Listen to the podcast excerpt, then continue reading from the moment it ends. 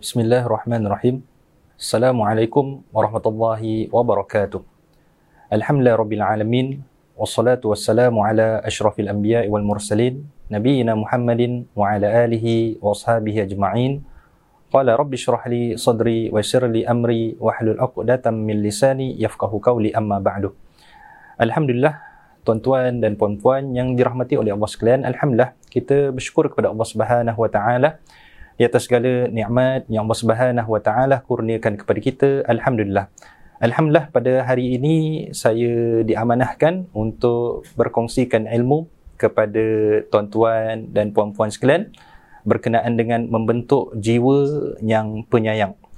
Berkenaan dengan membentuk jiwa yang penyayang, apa yang kita tahu tentang sifat penyayang merupakan di antara sifat Allah Subhanahu wa taala iaitu Ar-Rahim. Jadi kasih sayang Allah Subhanahu Wa Taala seperti mana yang kita tahu, seperti mana yang kita telah pelajari bahawasanya kasih sayang Allah ni tiada tandingannya dan tiada sempadannya kepada makhluk-makhluk Allah Subhanahu Wa Taala.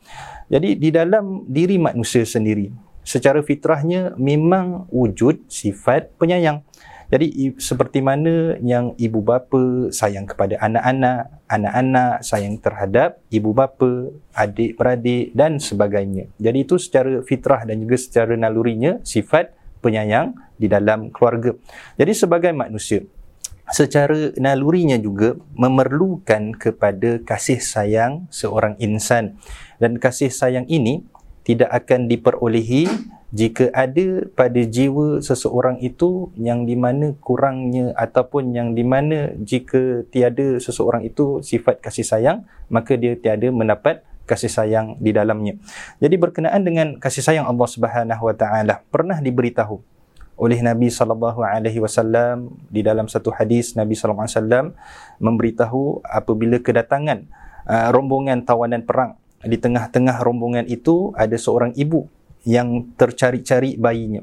Tatkala dia berhasil menemukan bayinya di antara tawanan itu, maka dia pun memeluk erat-erat ke tubuhnya dan menyusui bayinya.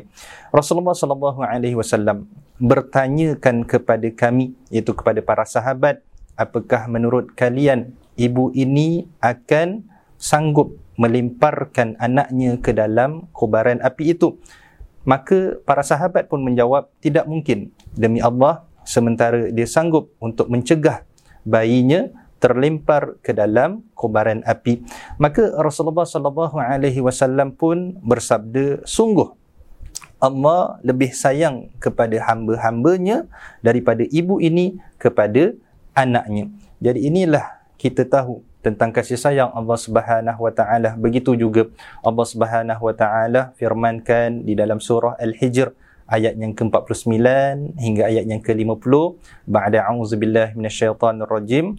Nabbi ibadi anni anal ghafurur rahim. Iaitu kabarkanlah wahai Muhammad kepada hamba-hambaku bahawa akulah yang maha pengampun lagi maha mengasihani bagi mereka yang bertaubat dan beramal saleh. Jadi ini kasih sayang Allah Subhanahu Wa Taala yang kita ketahui. Tapi janganlah kita mengambil sambil lewa kasih sayang Allah Subhanahu Wa Taala kerana terdapat peringatan Allah Subhanahu Wa Taala kepada hamba-hambanya wa anna azabi huwal azabul alim dan bahawa azabku ketahuilah ialah azab yang tidak terperi sakitnya bagi mereka yang tetap dalam kederhakaan, tetap dalam kemaksiatan, tidak sedar bagaimana Allah sayangkan sayangkan kita. Jadi ini tentang kasih sayang Allah Subhanahu wa taala. Kemudian kasih sayang terhadap insan ini bermula di rumah dengan insan yang terdekat dengan kita terlebih dahulu iaitu keluarga kita. Kemudian kepada jiran tetangga kita kemudian kepada teman-teman kita dan tidak lupa juga kepada orang yang kurang bernasib baik seperti orang miskin dan sebagainya. Jadi sayang ini memerlukan kepada pengorbanan. Kadangkala pengorbanan itu berbentuk masa kadangkala pengorbanan itu berbentuk tenaga dan keuangan dan sebagainya. Jadi sifat penyayang adalah salah satu bentuk ketakwaan kita kepada Allah Subhanahu Wa Taala dan sunnah tauladan kepribadian indah Nabi sallallahu alaihi wasallam. Di dalam satu hadis itu menunjukkan bagaimana kasih sayang Nabi sallallahu alaihi wasallam ataupun sifatnya penyayang Nabi sallallahu alaihi wasallam ditunjukkan di dalam satu hadis yang bermaksud Nabi sallallahu alaihi wasallam mencium cucunya Al Hasan ibn Ali radhiyallahu anhuma. Dan di sisi Nabi sallallahu alaihi wasallam ada Al Aqra bin Habis At-Tamimi yang sedang duduk. Maka Al Aqra pun berkata aku ni mempunyai 10 orang anak. Tidak seorang pun daripada mereka yang pernah aku cium. Maka Rasulullah sallallahu alaihi wasallam pun melihat ke arah Al-Aqra. Lalu beliau berkata barang siapa yang tidak menyayangi maka ia tidak akan disayangi. Jadi ini peringatan Nabi sallallahu alaihi wasallam. Jadi Al-Aqra ni ada 10 orang anak. Satu pun dia tak pernah dia tak pernah cium. Jadi terus Nabi katakan apa? Siapa yang tidak menyayangi tidak akan disayangi. Disayangi oleh siapa? Disayangi oleh Allah Subhanahu wa taala. Oleh disebabkan itu sifat ini datangnya mesti kepada keluarga kita. Tunjuklah kasih sayang sifat penyayang kita kepada keluarga kita. Terlebih lagi kepada anak-anak kita. Anak-anak kita yang sememangnya menagihkan perhatian sememangnya menagihkan kasih sayang seorang bapa seorang ibu. Jadi kita tunjukkan contoh tauladan yang terbaik agar anak ini membesar jadi yang lebih baik jadi yang macam penyayang. Seperti mana yang kita tunjulkan.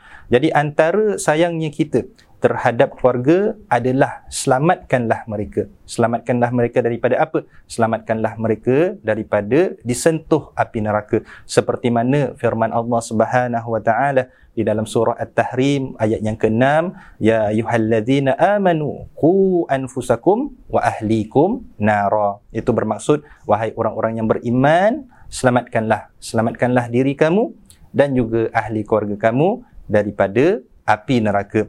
Jadi Al-Qatadah rahimahullah berkata iaitu menjaga keluarga daripada neraka adalah dengan memerintahkan mereka untuk bertakwa kepada Allah Subhanahu wa taala dan melarang mereka daripada kemaksiatan kepada Allah Subhanahu wa taala dan mengatur mereka dengan perintah Allah Subhanahu wa taala memerintahkan mereka untuk melaksanakan perintah Allah Subhanahu wa taala dan membantu mereka untuk melaksanakan perintah Allah Subhanahu wa taala. Jadi inilah kalau kita sayangkan keluarga kita, kita adakan suasana keislaman, suasana keagamaan di dalam hubungan kita sesama keluarga.